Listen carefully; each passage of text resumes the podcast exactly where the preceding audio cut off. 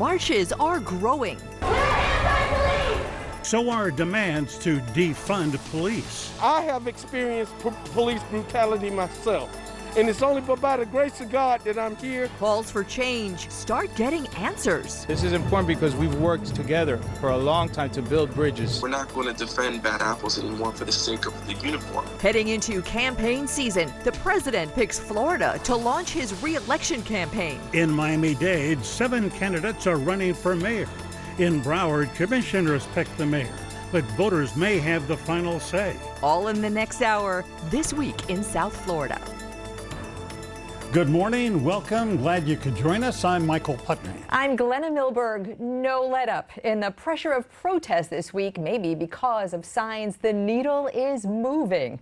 Across the country and here in South Florida, police departments and lawmakers are responding to calls for reform from implicit bias to use of excessive force. This week, Congress showed that it hears the demands for change a bill was introduced that would profoundly reform the way policing takes place in America. And we start right there for perspective from South Florida's only Republican member of Congress, Mario Diaz-Balart, joining us now from Skype. Good morning. How Cong- are you? Congressman, good morning. Great to have you on. Uh, Congressman Diaz-Balart, we clearly, you, us, we all are seeing something extraordinary over the last three weeks. We have seen thousands of people in South Florida, hundreds of thousands across the country, marching mostly peacefully, demanding change and into systemic racism and into brutality by police against people. As a veteran member of Congress, what do you say to those people and what can you do to answer their demands? Well, first place, a couple of things. Thanks for, for having me on. There's a big difference between those who are demonstrating peacefully and those who have committed acts of violence, of looting. That is totally unaccepted, uh, uh, unacceptable, and must be not only condemned, but I think the full force of the law has to come on, on those who have uh, committed acts of violence or of looting. Now, obviously, uh, there is frustration out there, and, and one has to be very sensitive to that. There is no excuse uh, to what happened uh, to Mr. Floyd. that was condemned from top to bottom as it needed to be. The system seems to be working. The, the culprit uh, now has been indicted for murder, and those who didn't help have also been indicted. So the question is Is our country systematically racist? Is our country evil? And I would argue it is not. Racists exist, but as far as racism as a as a policy by uh, whether it's state, local, or, or federal government of the United States, that's not accurate. However, we must always look at ways to fight racism uh, wherever and however we can. And I'm hoping that we can take some steps to, again, make sure that people understand that we're going to do that. Congressman, um, you know, I think what protesters have been saying is not pinpointing a person who is racist, but generally talking about how this country is founded on racist principles and systemic structures of racism. And, and I bring that up because as we come on the air this morning, once again, we we're hearing this news in, in Atlanta one police officer who is now fired, another is on administrative leave. Uh, we don't know a lot of the details of what happened, how this man died at a, for, in a police shooting. Uh, Wendy's restaurant is burning. But again, the headline on all of this is another black man in America is shot and killed by a white police officer. Uh, in context of that, can you give us your perspective on even as the nation is, is convulsing, it happened again. Well, Glenn, I would I, I, would disagree with the premise. However, this country was not founded on racism; it was founded on religious freedom. Uh, look at the preamble of, of, of our Constitution. Now, I would argue, and I would say that it took too long to get to actually what the founders had envisioned. Uh, but we're but we've made amazing strides. There's no country that has done more particularly in, in recent decades in the United States, to fight racism. Uh, and so I would just argue that that's just not accurate, and that's a revisionist uh, look at history, which is not accurate. This country is the greatest country today that uh, the world has ever seen, and so I, I, don't I don't buy that, and I don't accept that premise mm-hmm. respectfully. Obviously, now are there instance, uh, instances of racism? Absolutely, and that has to be fought, uh, and we have to do everything possible. And we also have to make sure that people feel comfortable with the police, but we also have to make sure that our police officers are protected, can do their job. because you know this whole uh, as you as the show started, you, you talked about this effort to defund the police departments around the country. Oh yeah, because we're going to call 9/11 and what the local florist is going to come and save us uh, when we're you know being attacked or when our family is being uh, threatened. Look, we have to make sure that we do things respectfully, reasonably. Uh, the premise that this country is racist, I do not accept. The premise that there are racists, like there are corrupt people, is absolutely the case, and that's why we have to fight against those instances of racism. Yeah. One of the things we need, we need to do is make sure that nationally we know if there's a bad cop, uh, so that that bad cop can't go from one department or one state to another, be reinstated, and, the, and people don't know that he's a problematic cop. Yeah. But also, well, Congressman, if I if I could, let me interrupt to say uh, I know that you're quite aware that in Congress this week, a bill was introduced called the Justice in Policing Act of 2020. And one of the provisions in that act would create a national registry so that a cop who was fired for misconduct from one department could not then go to another state or another police department. Clearly, that's something. What about that act? Can you support that bill? There are some really good things in that act, but unfortunately, in the uh, it shouldn't surprise us. It's it's the mo Speaker Nancy Pelosi. She always constantly overreaches. Uh, I'm hoping and I'm sure that there will be a way to negotiate, get some of the excessive or negative parts out of that act, uh, to have a bipartisan bill, bicameral bill that can become law, that will uh, have transparency, that will make sure that we do everything possible to make sure that those bad apples are not able to continue to participate. There also has to be, by the way, accountability to, I think, governments like the one in Minneapolis. Uh, and I've heard very little about about what accountability is there going to be to you know as far as the mayor, the police chief, the council in Minneapolis, where this took place. And it seems, if this is accurate, that that police officer who, who murdered somebody uh, had uh, some some issues in the past, and yet was still there. So there has to be accountability, transparency, making sure that we have much higher standards. Uh, there, there are things that we can agree to, but obviously, again, it shouldn't surprise us that, that Speaker Nancy Pelosi always goes a little bit farther than, uh, than the country wants to go, or that would be yeah. positive. But that's something that I'm sure we'll be able to negotiate out. Congressman, I want to go back to something you were talking about the, the idea of defunding the police. To your point, I think a lot of people blanched when they first heard that, like abolish the police force to, to mainstream America is is a you know an intense idea but but what we've learned is that defunding the police means something a bit different in that taking money away from the police department to put it toward things like mental health and education and front end social services the point being that a the police wouldn't have to answer a crisis call like they do now someone like a social worker might or, or even funding the front end programs that would reduce crime and maybe not need the kind of policing we have now. Is, is that something that you might be able to get behind? Glenna, again, that subtlety that you just mentioned is what some individuals are saying, but that's not what the movement was asking for.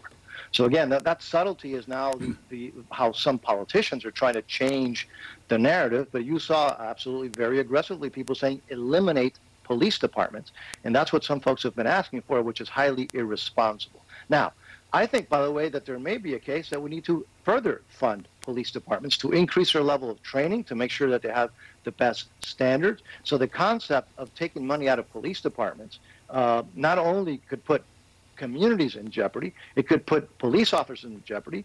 Uh, and so I, th- I don't think that's reasonable. And, and so this subtlety of trying to now, not you, what some of the folks out there are saying, well, no, no, uh, eliminating police departments doesn't mean eliminating police departments. It means uh, taking out their money and sending it elsewhere. Look, the bottom line is that there's an effort out in the country to eliminate police departments, to uh, totally uh, get rid of them, to defund police departments, including from members in the United States House of Representatives. That is irresponsible. We may need to shift funding. Uh, local municipalities may need to shift funding. Here in Miami-Dade County, we have an amazing police director.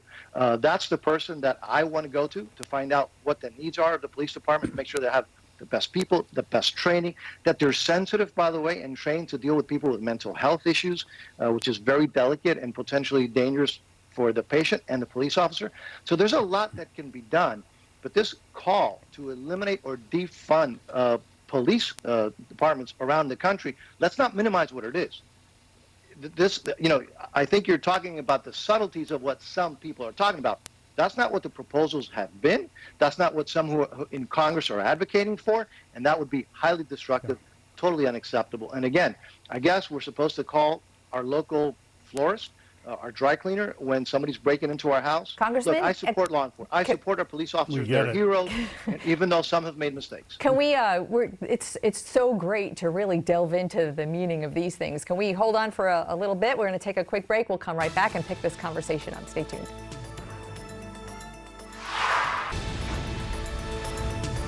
On this Sunday, on This Week in South Florida, we're speaking with Congressman Mario Diaz-Balart, represents the 25th Congressional District, Southwest Miami-Dade, all over the Everglades, almost over to Naples. Congressman, we're so glad you're with us. Uh, the president has not gone on nationwide television from the Oval Office since the murder on Memorial Day of George Floyd, has not really spoken to the American people, called for unity, uh, called for calm. Uh, is that a mistake on his part? I, I think it's important to hear from uh, the president uh, in uh, difficult moments. The country is going through difficult moments. I hope he does uh, do that. And I, you know, one of the things that I'd like to emphasize is while this is going on, we should never forget the pain that the Floyd family is enduring right now. Just like uh, the Underwood family or the Dorn family, uh, these are folks who have lost loved ones, and we should never forget that. And again, yes, I'd like to hear from him. But and again, we should never forget that this is not just theory. These are people who have lost their lives. Yeah, uh, if I may, uh, tell us, explain uh, who are the Underwood families and the Dorn families? How do they figure into this? Yeah, uh, Patrick Underwood uh, was a federal contractor who was murdered uh, by a mob of uh, criminals uh, during this episode. At the beginning of the, you know, not that remember, there's a difference between, as I mentioned, demonstrators and and, and criminal activity. Um, an individual, 50 plus years old, African American gentleman uh, who was murdered, um, and Mr. Dorn was a retired police officer, also an Oh. African American Yes. individual who was murdered by by folks trying to loot, I believe, a I don't know, a shop. And so those are the folks that we have to always remember. Uh, these are real people. While this thing can always get political, I'm hoping that we stay united. This is an amazing country, and it's amazing what we can do if we stay united and, and remember uh, what we're dealing with. These are folks who have lost their lives, uh, some by, again, one by a police officer. Uh, who again is under indictment for murder. The others, as far as I know, uh, their murderers have not been uh, indicted yet. I hope they will. Yeah, I, I'm sure if somebody from Black Lives Matter were sitting on this desk or were part of the conversation, they might say something like, "Yes, and let's remember Emmett Till, 14-year-old black youth, you Correct. know, who was uh, strung up and lynched in 1955." Uh, it's part of a long history of violence against black people in this country. Yeah, and, and, that's absolutely the case, Michael. But I think uh, not uh, recognizing the strides that have been made from then to now, uh, not only, by the way, individually, uh, how racism is now despised and how it has been institutionalized, anti-racism has been institutionalized in practice and in law, both on the federal, state, uh, on the three of them, federal, state, and local level. And I think that's crucial and important. Uh, the world was different. 100 years ago. Uh, this country is different. Uh, you know, we had the Civil Rights Movement, we had the Voting Rights Act. Uh, we've had a lot of strides. We've had we had an American uh, president elected and reelected who's an African American. I've yet to see that kind of uh, uh, positive things taking place, in, including uh, wonderful democracies in Europe. And so again, while we have a long way to go, we do, and it took too long. This country has done an amazing job, and will continue as long as we do it together uh, making it better for everyone, whether you're African American, Hispanic American, woman, Yeah. Jew, whatever it is. We have to make sure that discrimination is just not available for those who want to do it. Uh, so the institutional part of it is done, but we have to continue to work on it day in, day out. Congressman, so the president is about to, we hear, come up with an executive order on police misconduct reform. What, what do you know about that? What might that look like? Well, it's really interesting. This is the, the administration that worked uh, with Congress uh, uh, to get reform of the, of the judicial system, something that had been talked about for decades. Uh, so I'm hopeful that uh, he will have a proposal again that we can coalesce around. That doesn't mean that we're going to agree to all of it, Um, but so, so Nancy Pelosi, the Speaker, has a proposal. The President uh, will have a proposal. I know that the, the Senate will have a separate proposal. That's the way the system is supposed to work. And then we negotiate, uh, get rid of the parts that are more questionable, and hopefully have a consensus or close to a consensus document, legislation to protect people while we protect law enforcement, while we help those heroes uh, do the job that we ask them to do every single day. And again, always fighting discrimination to make sure that this country, the greatest country ever, uh, gets even better. Yeah, Congressman, in just 10 seconds, August, uh, late August, Jacksonville, you will be a delegate to the Republican convention. Are you going to go? Are you going to wear a face mask? Uh, Michael, as you know, uh, my wife, who you know, Tia, is super healthy, Yes. but she is at very high risk. So I'm very, very careful to make sure I don't bring anything home. So we'll see. We'll see. But I'm excited that it's coming here to Florida. And, and you may be immune now that you've had COVID 19. That's, that's something everyone's looking at too. So who knows? It's a Yeah, good right. thing you're healthy. Great to have you with us again. Thank you, Thanks, Congressman. Pleasure being with both Come, of you. Thank come you so back much. anytime. All right, coming up, we're going to talk to the leader of the Miami Dade Police Department, Alfredo Freddy Ramirez. This week, he reversed the use of a controversial neck restraint for his officers. Stay tuned. Welcome back. Right now, we want to take you out to a protest in support of the Black Lives Matter movement happening right now in Miami Beach. This is just one of several planned protests for today. Local 10 reporter Sanela Sabovic is live on Miami Beach with more. Sanela. Good morning to you, Michael and Glenna. Two very different protests, one on the water and one actually held here on the streets here of Ocean Drive and 5th Street. They just wrapped up a few short moments ago, but I do want to get you to video from this latest protest here that was held along Ocean Drive. And it began at South Point Park, wrapped up again here on 5th Street. Miami Beach police actually escorting the crowd, and about 100 people or so were gathered. And what was very unique about this one is that it was put together by a 13 year old girl, her name, Egyptia Green. She led the marchers with her sign in hand saying Black Lives Matter and enough is enough.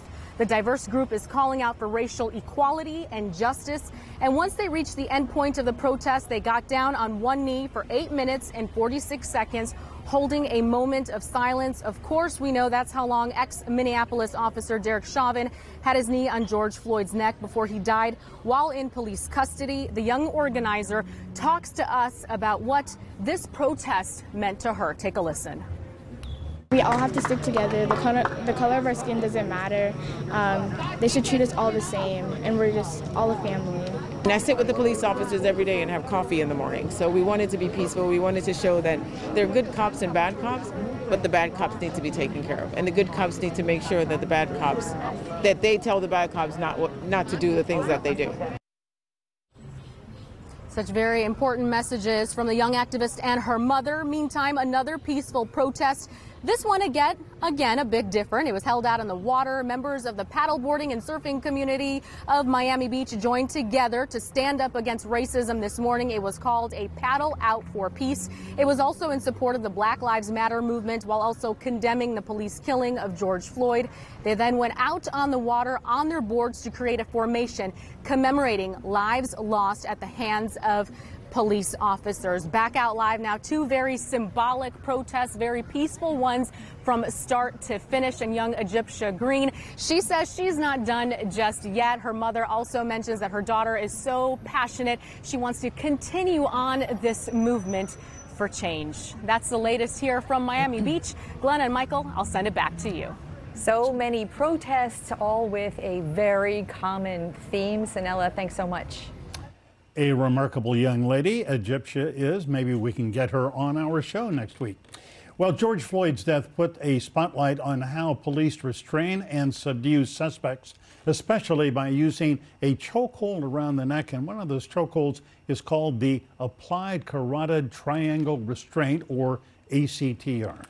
Monday, Miami Dade's police director included an explanation of that technique in a public memo. By Thursday, he had suspended its use. Director Freddie Ramirez now with us live from police headquarters in Doral via Skype. Good morning, Director. Great to have you with us today. Good morning, Glenna. Good morning, Michael. Hey, Director, great to see you. Can we start with the applied carotid triangle restraint? I know, I know there are police departments, including yours, who took issue with calling it a chokehold, that it wasn't really a chokehold. In the vernacular, that's what it looks like. So let's start with explaining uh, this now banned uh, technique. How is it different from a chokehold? Well, the Miami Dade Police Department has never trained for chokeholds. We trained for the ACTR, which is a where you encircle the neck and you apply pressure on the carotid arteries, not obstructing the airway, to subdue, uh, you know, a violent person or someone who's resisting with violence.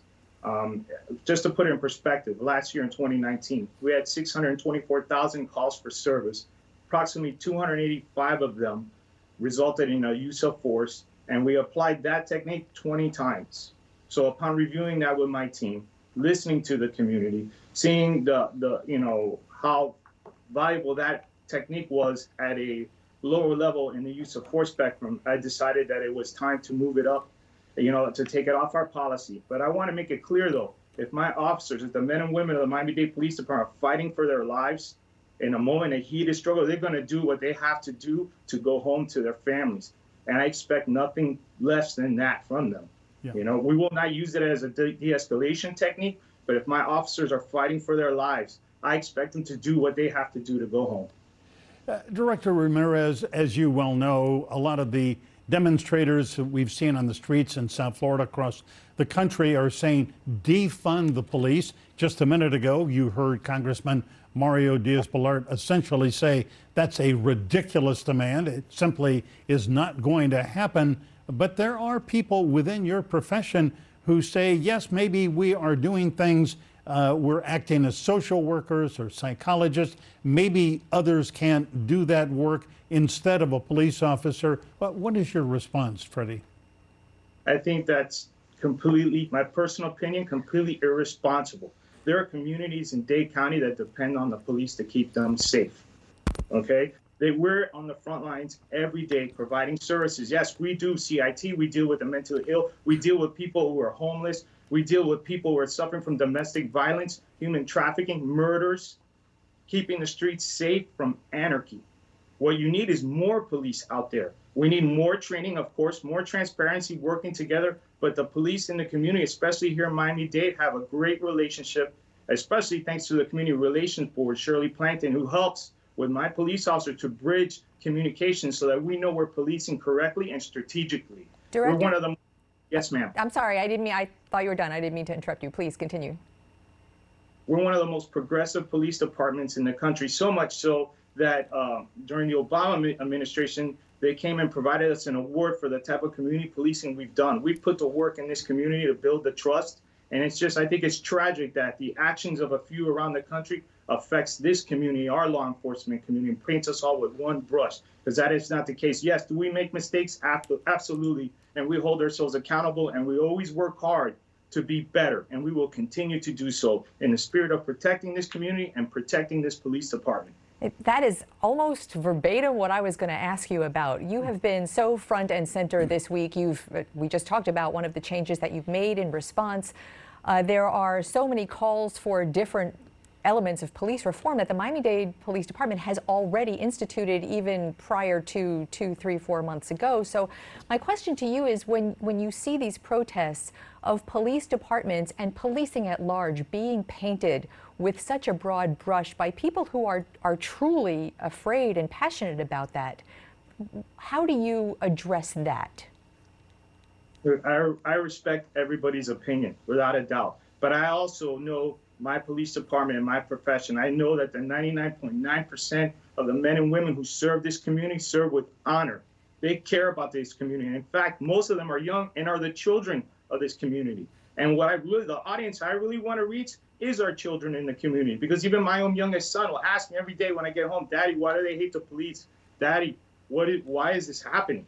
You know, it hits home to all our children and that I will not stand for that. I want to bring peace and unity to this community. I want our officers to know that the work that they do out there is not done in vain, and I want the community to know that our officers love them and are here to provide the service and will take a bullet for them, just like we would take a bullet for ourselves.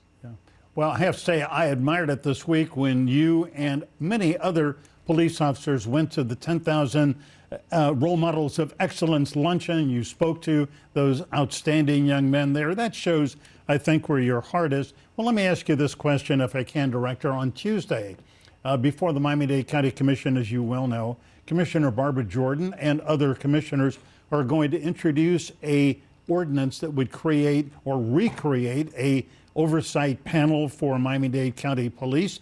Uh, do you support that? That's a great topic. First of all, I looked at our internal affairs complaints last year. We had 104 IA complaints, of which 72 came back with sustained findings in which we exercised different levels of uh, discipline or corrective action. However, we hold ourselves accountable, and there's plenty of governmental institutions that do it. But if it's the will of the community, the will of the board to impose a civilian review panel, what I ask is that it's fair and representative of not only the community but members of law enforcement because I do not want my officers to be put in a gotcha moment or to be exploited. I want when they make a mistake that it's able to be corrected and that they're not persecuted. And if they create a mistake that is egregious, then we'll deal with it because I, I will not hide behind uh, Bill of Rights or things like that, which I think are very important for law enforcement. The decision ends with me at the top of the agency. And I'll enact discipline based on the policy and based on the factors in front of me. And if I have to fire someone and it meets that criteria, I will, and we have. Director Ramirez, this is just the beginning of a conversation that we hope will be ongoing with you.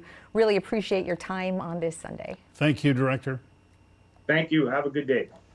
Up next, we're actually going to talk to the man who helps run the City of Miami's Civilian Investigative Panel, the CIP.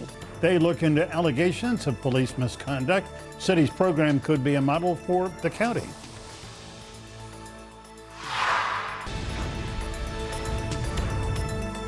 In the city of Miami, citizens who feel they have been mistreated by police can file a complaint with the department. Then Internal Affairs investigates and usually sides with the police officer. But there is another option the Civilian Investigative Panel. We've been speaking about an independent group that looks into citizens' complaints of abusive treatment by police and also issues recommendations after.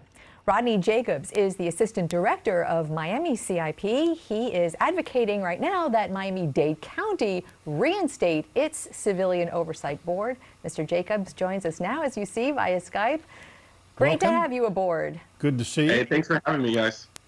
All and right. So, so what would a county board do that uh, would advance the interest of justice and help people who feel they've been abused by a police officer? Well, the county board would do similar things that our city department does right now, in that we would investigate um, situations that involve police officer misconduct. People will be able to come into our office, file complaints, um, and really look at situations that otherwise may go unnoticed. Um, and, and, I think that's an important message right now, considering that there's not a lot of options for people to, to place complaints into a system and have those instances looked at. Um, then, in of itself, uh, I heard the director just mention that there is internal affairs uh, system that allows people to have their grievances vetted. But there's there's multitude of reasons why people don't want to go to internal affairs. Uh, so I think this provides another viable option, and it allows for additional layer of transparency. Ronnie, I, I want to throw by you the, um, the, both the double-edged sword of people who say your civilian investigative panel does excellent work thorough work is, is so critical to the investigative process for people who feel like they need a voice. And on the other hand, talks about how your recommendations from this board are not, first of all, there's no mandate for anyone from the chief to the mayor or commission to follow your recommendations. And in fact, very few times have they. Please address that if you would. Well, well, there is there are times where the police department does listen to our recommendations, uh, but I think another larger aspect of the work that we do is procedural justice. Um, the idea that people can participate into a system that they believe is fair and allows them to to have people vet their situation. Um, we believe that that civilian oversight is a great tool in order to bolster that that notion of procedural justice. And although sometimes police departments may not listen to our investigations, oftentimes they do reopen cases. Uh, oftentimes they do discipline officers. But we just try to do our best uh, with the tools that we have within our powers to ensure that that community members feel as though they have a, mechanism, an opportunity to have their voice heard against police misconduct.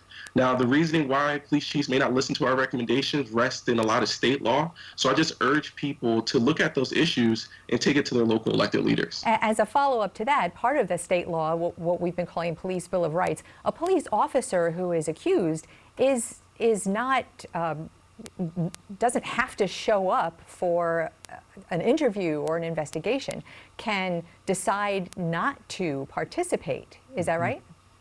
Uh, yes, a police officer can decide not to give statements to our office. Um, typically, if an officer gives a statement, it's to internal affairs. We feel as though those statements don't necessarily uh, thwart our investigative powers. Uh, we have witnesses within the community. We're able to subpoena evidence uh, from from other uh, jurisdictions if necessary, as well as documents. Uh, so we feel as though our investigation still goes forward thoroughly, even without those statements in some cases. Yeah, Rodney, I remember back to the free trade area of the Americas demonstrations, in which, in my opinion, Miami police under John Timoney were, I think, harsh in the way they treated some protesters. Uh, when Chief Timoney was subpoenaed to appear before the CIP, this was before you were the director, uh, he simply refused to answer the subpoena. Uh, what do you do in a case like that? Well, in, in, a case like that, obviously we could take it to litigation if necessary. Uh, the CIP, and we hope that the county uh, CIP that we get uh, also has independent counsel. Um, but you know, now there, there's court rulings that kind of thwart that ability to a certain extent. Uh, we would hope that the police department just be, it just becomes collaborative. I mean, we heard the director just speak. Um, it seems though another layer of transparency wouldn't hurt, especially if there's not nothing to hide. And I feel like we're all on the same team here, trying to weed out the bad apples. So if people are vested in that interest, why not why not work together? Why not work in tandem in, in order to ensure that our police department is the best? There shouldn't be any debate about that. What does the CIP in Miami need that you don't have right now, in your estimation? Well, we, we could use some more investigators. Uh, we could we could use some more resources um, that allow us to do our job more efficiently and effectively. Uh, so we, we, we, we do need those things. We understand that there are some budget constraints due to the COVID uh, situation. Uh, but, you know, I'm an executive, so I'm never going to tell you I don't need more resources. So there's some of that too. Rodney Jacobs, Assistant Director City of Miami CIP, thanks for your time today. We appreciate it. Thank you, Michael Glenna. Um, if you ever need me, it'd be great to come back anytime. Thank you. Up next, the debate over a strong mayor in Broward County. We're going to hear from both sides of that. Stay tuned.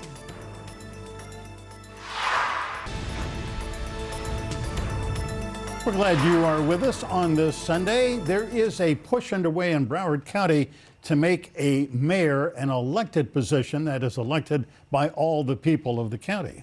The job of mayor and vice mayor in Broward right now rotates among commissioners. This week, the commission will decide whether to put the issue to voters in November.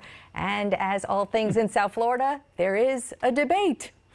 Bernadette Norris Weeks, an attorney in Fort Lauderdale and founder of the Women of Color Empowerment Institute, is against the idea. And Larry Davis, an attorney in Hollywood and a member of Broward Citizens for an elected mayor, obviously is for it. Good afternoon. Good to have you both here. If I can, uh, let me ask you to make your best arguments for your point of view for and against an elected mayor. And Bernadette, uh, you oppose it. What, what is wrong with electing a mayor? Well, this is essentially a measure about power. And the folks who have historically enjoyed power in Broward County are looking for a way, as they see their power base eroding um, due to diversity and a more diverse Broward, they're looking for a way to try to keep that power. Um, we have a demographically um, majority minority county. Um, which means that less than 50% of the population is non is, is non-Hispanic white, and, uh, and the folks, I, have sat with Larry Davis on the Charter Review Commission. We had a three term, um, uh, or actually a three year uh, term that we just completed in 2018, where we heard testimony from people all over the county and outside come in and tell us why this um, was or was not uh, a good idea. And ultimately, the board that was appointed by all of the commissioners um, decided against this issue and decided that this was not um, a measure that we wanted to put forth on a ballot to Broward County voters. Now, a small group of people um, Bernadette, are. Bernadette, uh, I, I beg your pardon, hate to jump in here, but you've sort of made your main point. So, Larry Davis, let me ask you to jump in here. Explain why you think an elected mayor is the best way to go. Thank you, Mr. Putney. Um, I think it comes down to one word: leadership. Broward, Broward County needs leadership, and and the leadership uh, comes from accountability. Yeah, and the accountability comes from the people themselves. And we have over two million people in Broward County. Uh, the two million people should be able to vote to elect a mayor. The mayor should not be selected uh, by five members of the county commission. And also, um, Ms. Putney, the leadership comes from a, a consistent uh, vision. And what we have now is the mayor changes every year, they rotate. And what happens is that the vision of the person that's in charge changes every year from, say, solid waste to, say, transportation.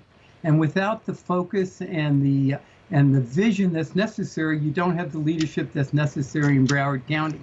Uh, Bernadette and I have really been having this argument for now over three years, uh, both on the uh, charter and, and now here today in front of your viewers. And, and the idea that Broward County doesn't need leadership to me doesn't make any sense. If you've ever driven um, in Broward County uh, before the pandemic or tried to ride mass transit in Broward County, you see you can't get anywhere. And that's where leadership will come in. And then as far as the pandemic is concerned, I think this is this shows where leadership is needed more than anywhere else. In, in our county, All right, we, Mr. Mr. Davis, I'm, I'm, yes, I'm sorry, I'm going to do the same thing I did to Bernadette. I think you've made your main point. Uh, Bernadette, and it's time for Glenna to jump in here, but let me just ask you in Broward County, 2 million people, a lot of people kind of are wondering, looking at the pandemic, the marches after the death of George Floyd, they're asking where does the buck stop politically? And well, it really it stops with Bertha Henry, who is the Broward County administrator. She's not answerable to anybody except the commission. And let's talk about that, uh, Michael. First of all, Broward County has had leadership. It has a consistent plan that it uses no matter who comes in. That plan includes transportation issues, it includes affordable housing issues, it includes all kinds of issues that they've been focusing on, and every mayor will focus on no matter who that is. The government works very well as it stands currently. In fact, Broward County has been through its um, its uh, very qualified professional leader has been awarded the international um, uh, award for the best best county managed um, county in the na- in the in the internationally, not even just the nation. So, uh, and that was just two years ago. So let me tell you about leadership. Um, we've seen leadership through our, our, county administrator, Bertha Henry. Just a little while ago, when we were dealing with the COVID 19 issues and opening up, she was criticized for, oh, you know, maybe you're doing it not fast enough. But guess what? She worked with experts. She listened to the, the, the, the people who needed to be listened to, and she made her choice without the interference of, of politicians. If you have somebody who's a, and, and let me just say this in Broward, if you look at the surrounding counties, outside of Broward, we are the we've had less less death. We've had less um, coronavirus incidents, and that's because we have somebody at the helm who is administering this county on a day-to-day basis without the interference of, of politics. She's not someone they can go to, Larry or his group can go to and say, I'm not going to elect you the next time um, uh, you're up for office or give you money. That that is out of out of play, and that's why this county government works very well. There are less than five government forms of an elected mayor in the entire state of Florida, and very few in the entire nation. Although and one so of them, Bernadette, is right next door in Miami-Dade County. Larry Davis, the uh, the if it ain't broke, don't fix it argument. 20 years ago, Broward voters said no. 20 years on, why do you think that might have changed?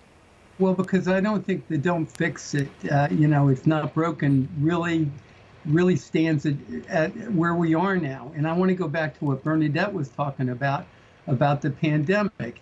In one day, in one day in the newspaper, we had four of the county commissioners arguing different different openings, when and where to open, and that was very confusing to the voters. Bertha Henry, I think Bertha Henry's great. We all love Bertha Henry. She does a great job. She's in drop. She's going to be out in 2022 anyway. So Bertha Henry's really not an issue in this. And then you had the argument with Bertha Henry and the mayor of Fort Lauderdale, Dean Trantalis, about, well, should we open up the beaches? What about, he wanted the gyms opened up. She didn't.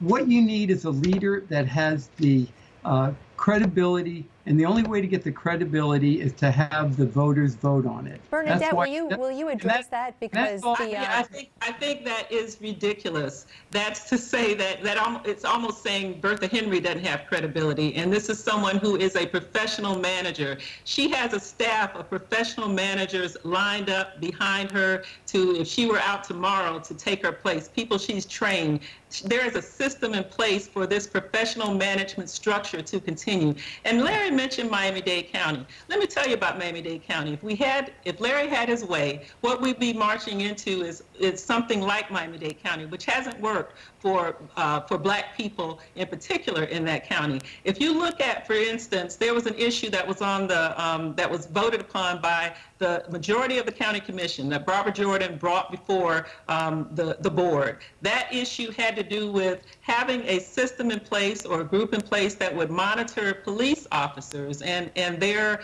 um, uh, and their um, uh, and what they and what they did, their their actions. And this was actually vetoed by uh, Miami-Dade County Mayor um, Gimenez. It was vetoed. And so you would be leading, going down a path of what um, we see in Miami-Dade County where we hardly see any blacks that are in places um, as they were before, running huge departments. Um, you don't see that at all. You see uh, very few that have, um, you know, no major responsibility of huge departments like we have seen in the past. We have a, a, a system where basically the voices of black folks in particular has been disenfranchised and it's even a form, I believe, of voter suppression if you use the analogy that I guess just gave you with what happened with um, with um, uh, Commissioner Jordan. And I'll tell you what we will be going into is that this strong mayor will be will be um, paying attention to the people who got him elected, and so much money would be poured into this one um, uh, uh, race that. It, to that so much money would be poured into this one race. Hold on, Bernadette. Let, let Larry get a word in here. Larry Davis, 30 seconds. Thank Go you, for Ms. it. Uh, here, here's the, the problem with the argument that Bernadette is making. You know, in Broward County, we have a uh, African American who got elected as um, clerk of the court. Uh, Bernadette's boss, uh, Brenda Snipes, who's African American, was elected twice. And the second time was 76% of the vote, and she's African American. Um, uh, Barack Obama, in, in both in uh, 08 and 12, carried Broward County with 67% of the vote. Okay, Um, point didn't point give up- made, and and I, Larry Davis, I- I hate to cut you off. Point made, and we are going to have to hold it there because in television we have a deadline that we need to make, and we thank you both for Thank whetting you. everyone's appetite as to what's to come in Broward this week. Well, thank you for having Thank me. Thank you for having us. Thank you. Thanks, and we'll be right back. That is our program today. A lot of ground covered here. Thank you so much for being with us. We are with you, remember, online 24 7 at And- local10.com. Excuse me, and before we leave you, I just want to get it on the record. I have the highest regard for Bertha Henry, terrific administrator in Broward. Remember, as always, stay informed, get involved. Hope you have a wonderful Sunday.